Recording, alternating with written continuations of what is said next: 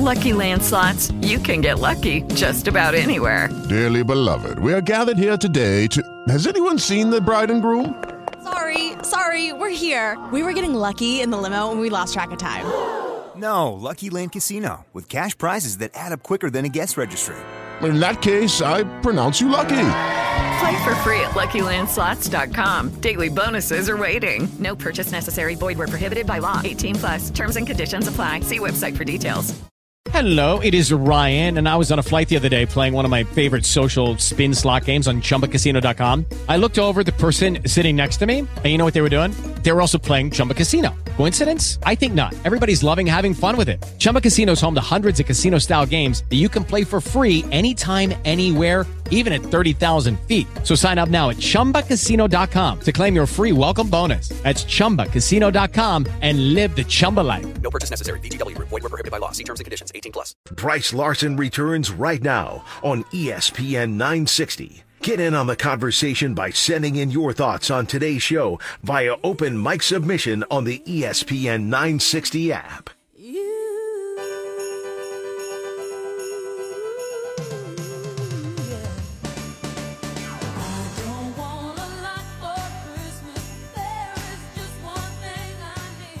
A little Mariah Carey bringing us back in on a foggy, cold Monday here in uh, Salt Lake City.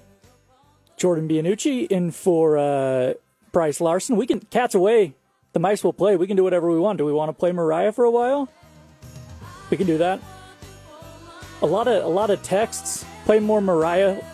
If you could shut up, uh, didn't do that. I'm getting those texts. You know, could be more polite, but uh, I get the message. Brice on his Christmas vacation. He's on the high seas. We have no idea what's happening. He doesn't know what's happening. He's not listening, has no internet access because you got to pay for that. And, uh, well, we talked about it last week. he made a deal with, uh, with his wife. He, no, you're not getting the internet.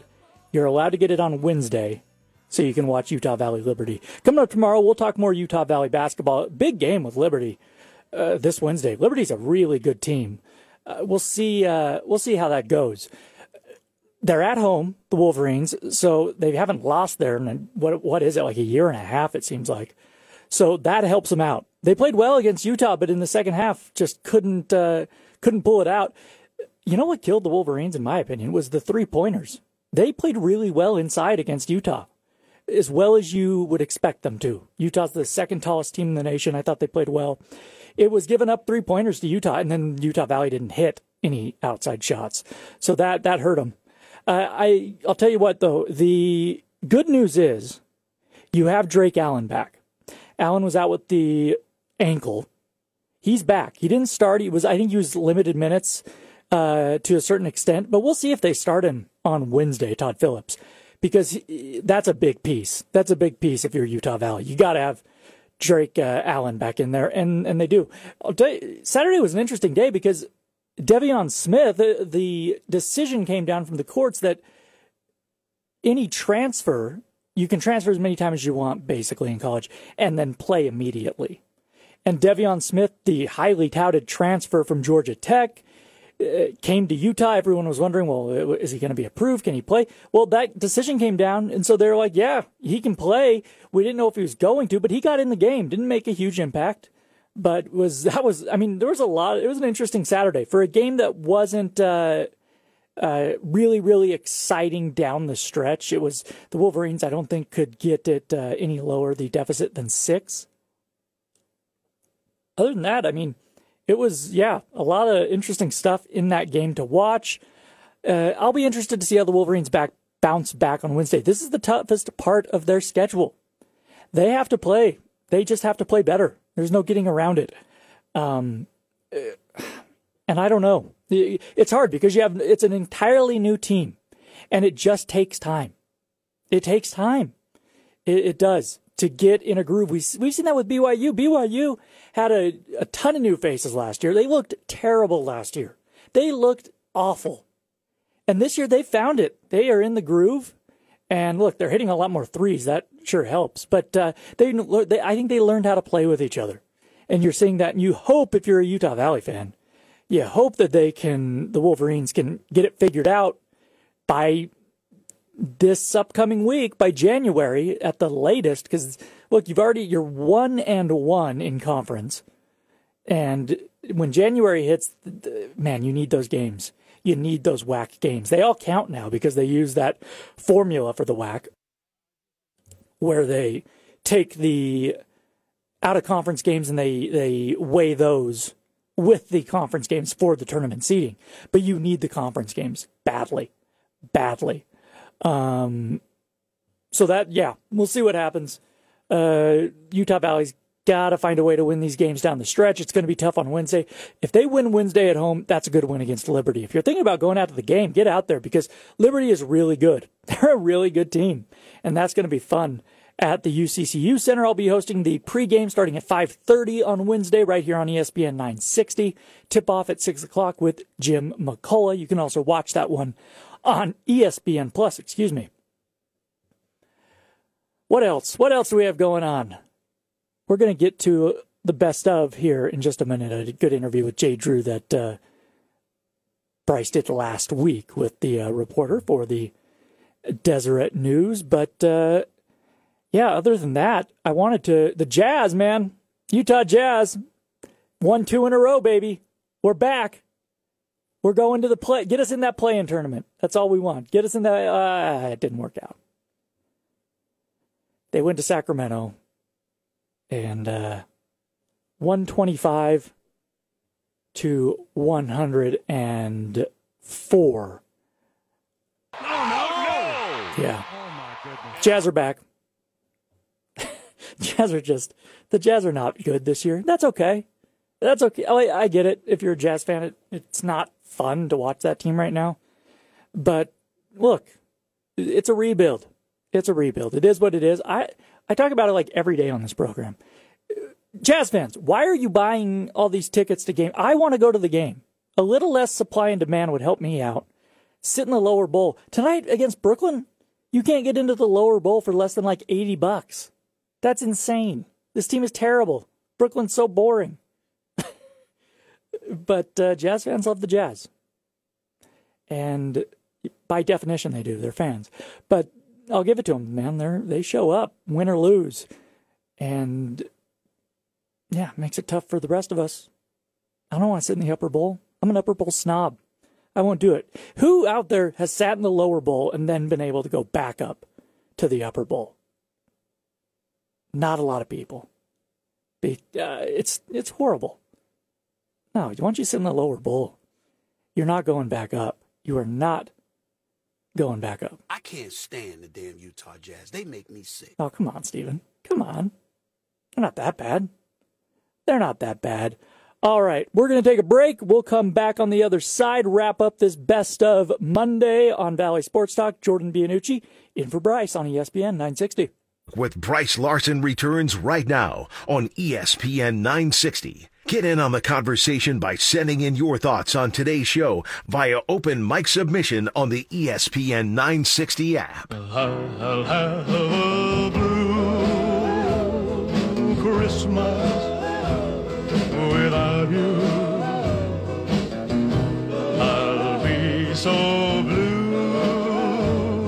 just thinking about you.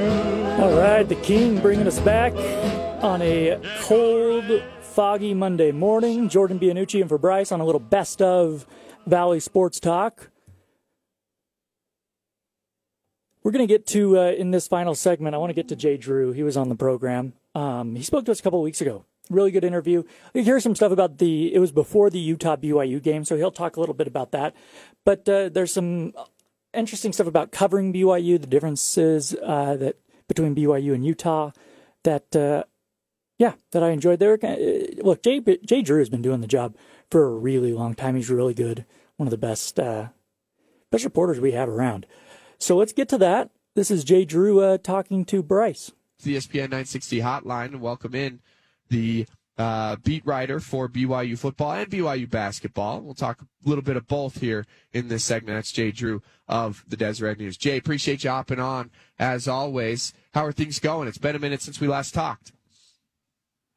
Yeah, it has been a minute. It's uh, it's been a little slow lately with BYU football season over, and uh, but it's heating up this week, obviously with the with the big basketball game Saturday. So can't complain. It's it's been fine.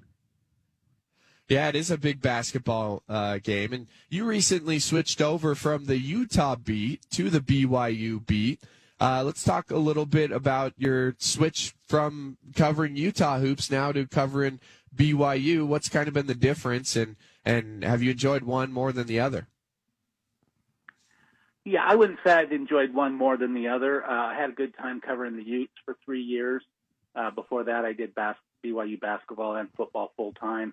Um, so now I'm back, uh, obviously where I used to be, but uh, um, yeah, I enjoyed it. Uh, I like Craig Smith; he's a good guy, the Utah basketball coach.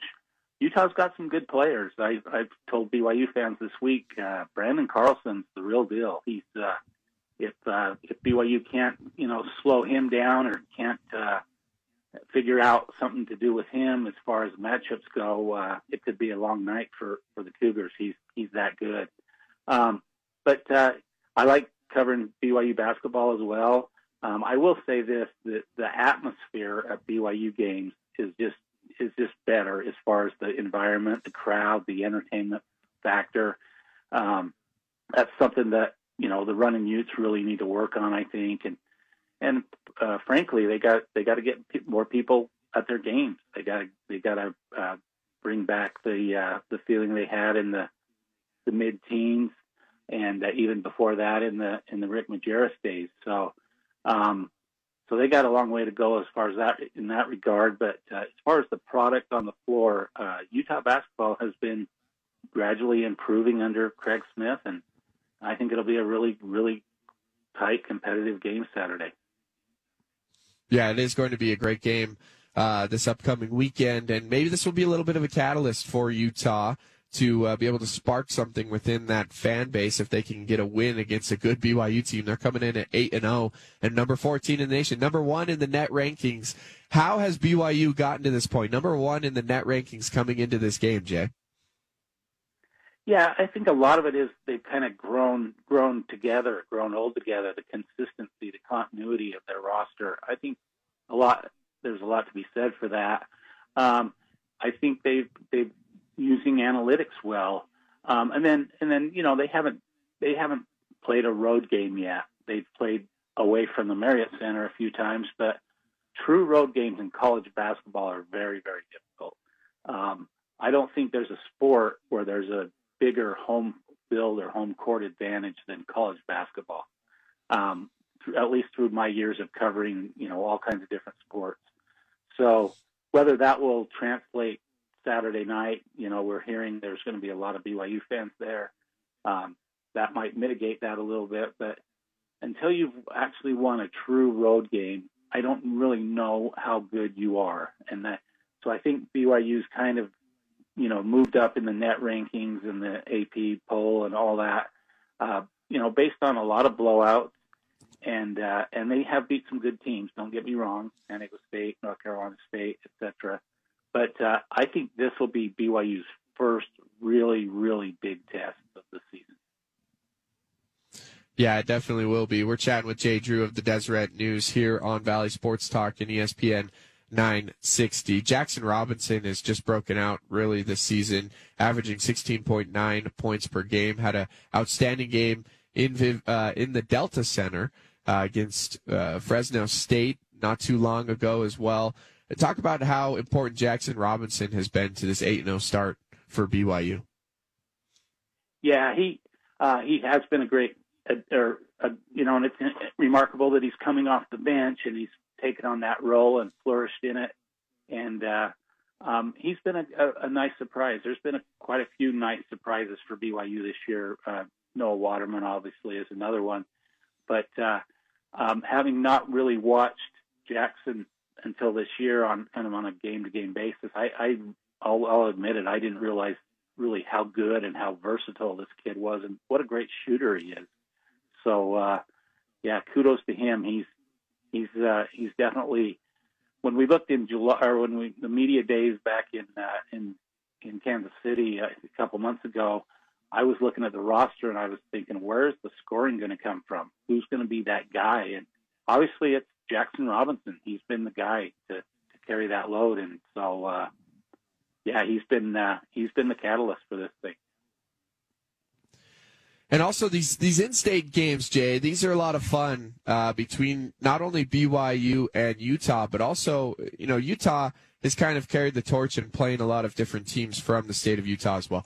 They played Southern Utah. They're coming off that 88-86 win over SUU. That was without Branden Carlson as well.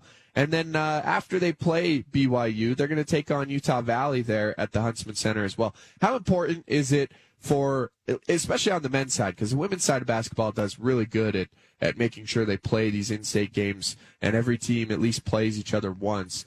Uh, but on the men's side of things, how important is it to, to get more of these in-state games going with BYU actually playing Utah Valley and, and Southern Utah and Utah continuing to play these games as well? Yeah, I think it's hugely important, and I wish they more would do it. Um, you those, used to be some of the funnest games. Um, everybody knows, uh, you know, in Utah County that the uh, Utah or the Utah Valley and BYU uh, got a little rivalry going, uh, and it was it was a lot of fun games.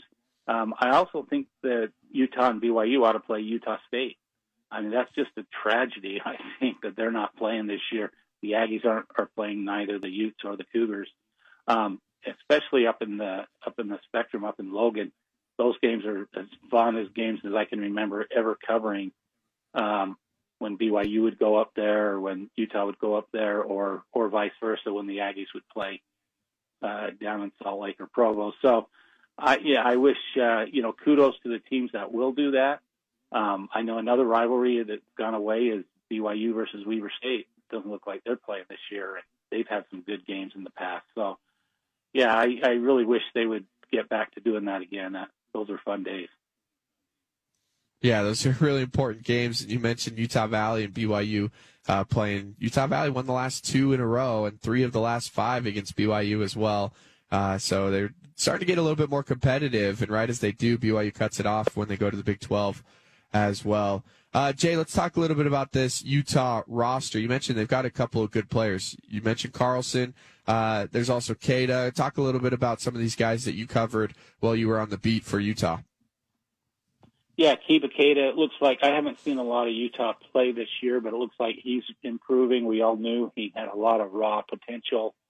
Uh, he's a good player. They got Lawson Lovering out of Colorado, a big, uh, big, tall guy, seven footer uh, Cole Bajema, a really good shooter from Washington. Uh, they were kind of dealt a blow when Deivon Smith wasn't granted eligibility, a transfer from Georgia Tech. But uh, point guard Rollie Worster, a transfer from Utah State, is really solid and good player. And so uh, it's a good roster. And then I didn't even mention Gabe Madsen, who's a who's a real sniper, a great three point shooter.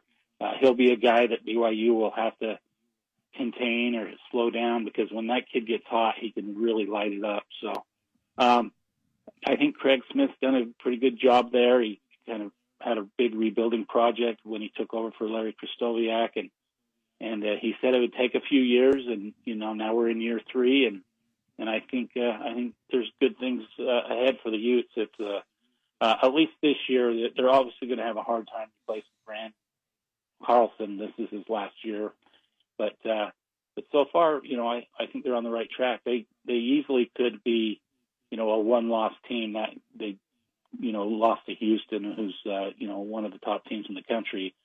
But they went on the road and beat St. Mary's, which was a really big win for them. Showed that they can play away from the Huntsman Center, and so uh, yeah, I, I think the, the program's in good hands, and I think I think the Utes will will, uh, will do okay in the Big 12, just like I think BYU will do okay in the Big 12 once they get a season or two under their belt.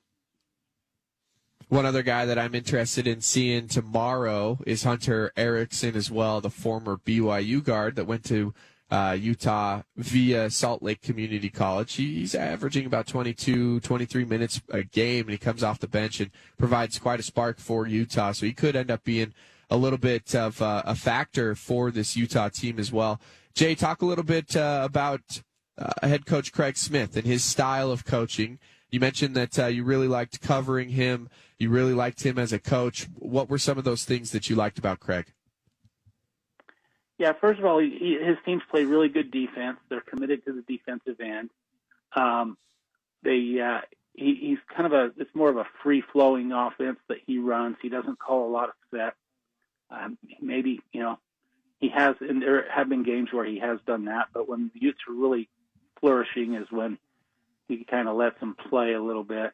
Um, he's a pretty good motivator. I, I really been impressed with his ability to to get his teams to rise to the occasion. Last year they beat like Arizona was number four, and Utah beat them on the Huntsman Center floor. So they've got that ability, and I think that comes from kind of Craig's background of, of kind of uh, relishing the underdog role and rising up and, and and playing with whoever they're playing against. So um, uh, I think he, I think he's going to be there for quite a while. I think he's found a good home at Utah, and uh, I think the program's in pretty good hands.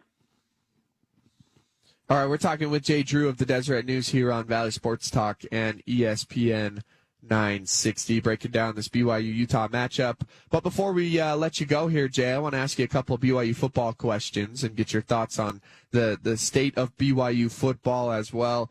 Uh, let's start off with just your season overview. Obviously, not a, the, a great season, not bowl eligible for BYU.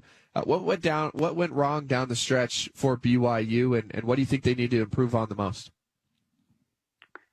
Yeah, you know, when you say what went wrong, uh, you know, they didn't have a lot of depth, and they knew that going in. They didn't have the type of Power Five depth that they needed, and and when a few, uh, some not a few, but quite a few injuries uh, bit them. Uh, ben Bywater was a was a huge loss to the defense.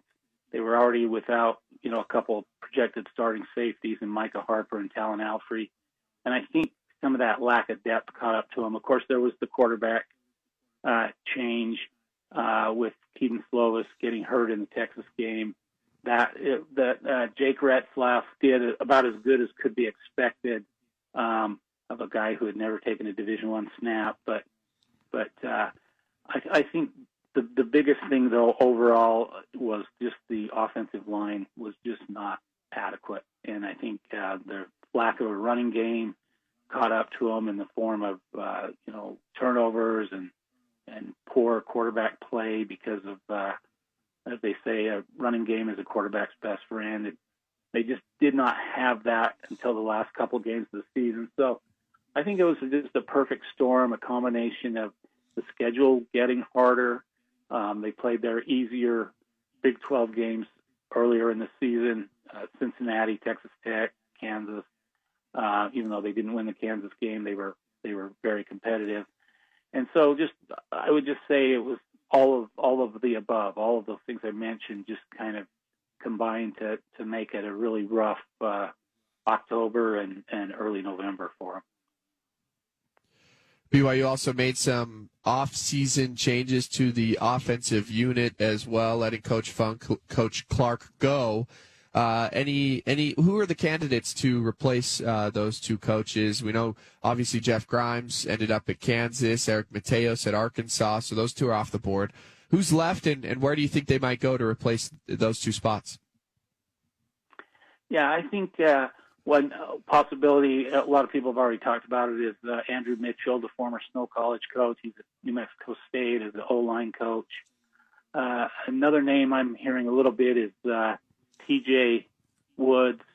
Um, he's been at Utah State. He's a 20 year coaching veteran. Right now, he's at Georgia Southern. Uh, that's a guy maybe to keep an eye on. Um, but other than that, uh, there's not a lot of kind of names that have popped up. Um, I, I think they, I, you know, frankly, at the end of last week, BYU went really hard after Jeff Grimes. I wrote in the Deseret News that it was really, really close to being a done deal. Uh, it obviously when Kansas got into the picture and and maybe some uh, some money details were st- tried to be ironed out, it kind of fell apart.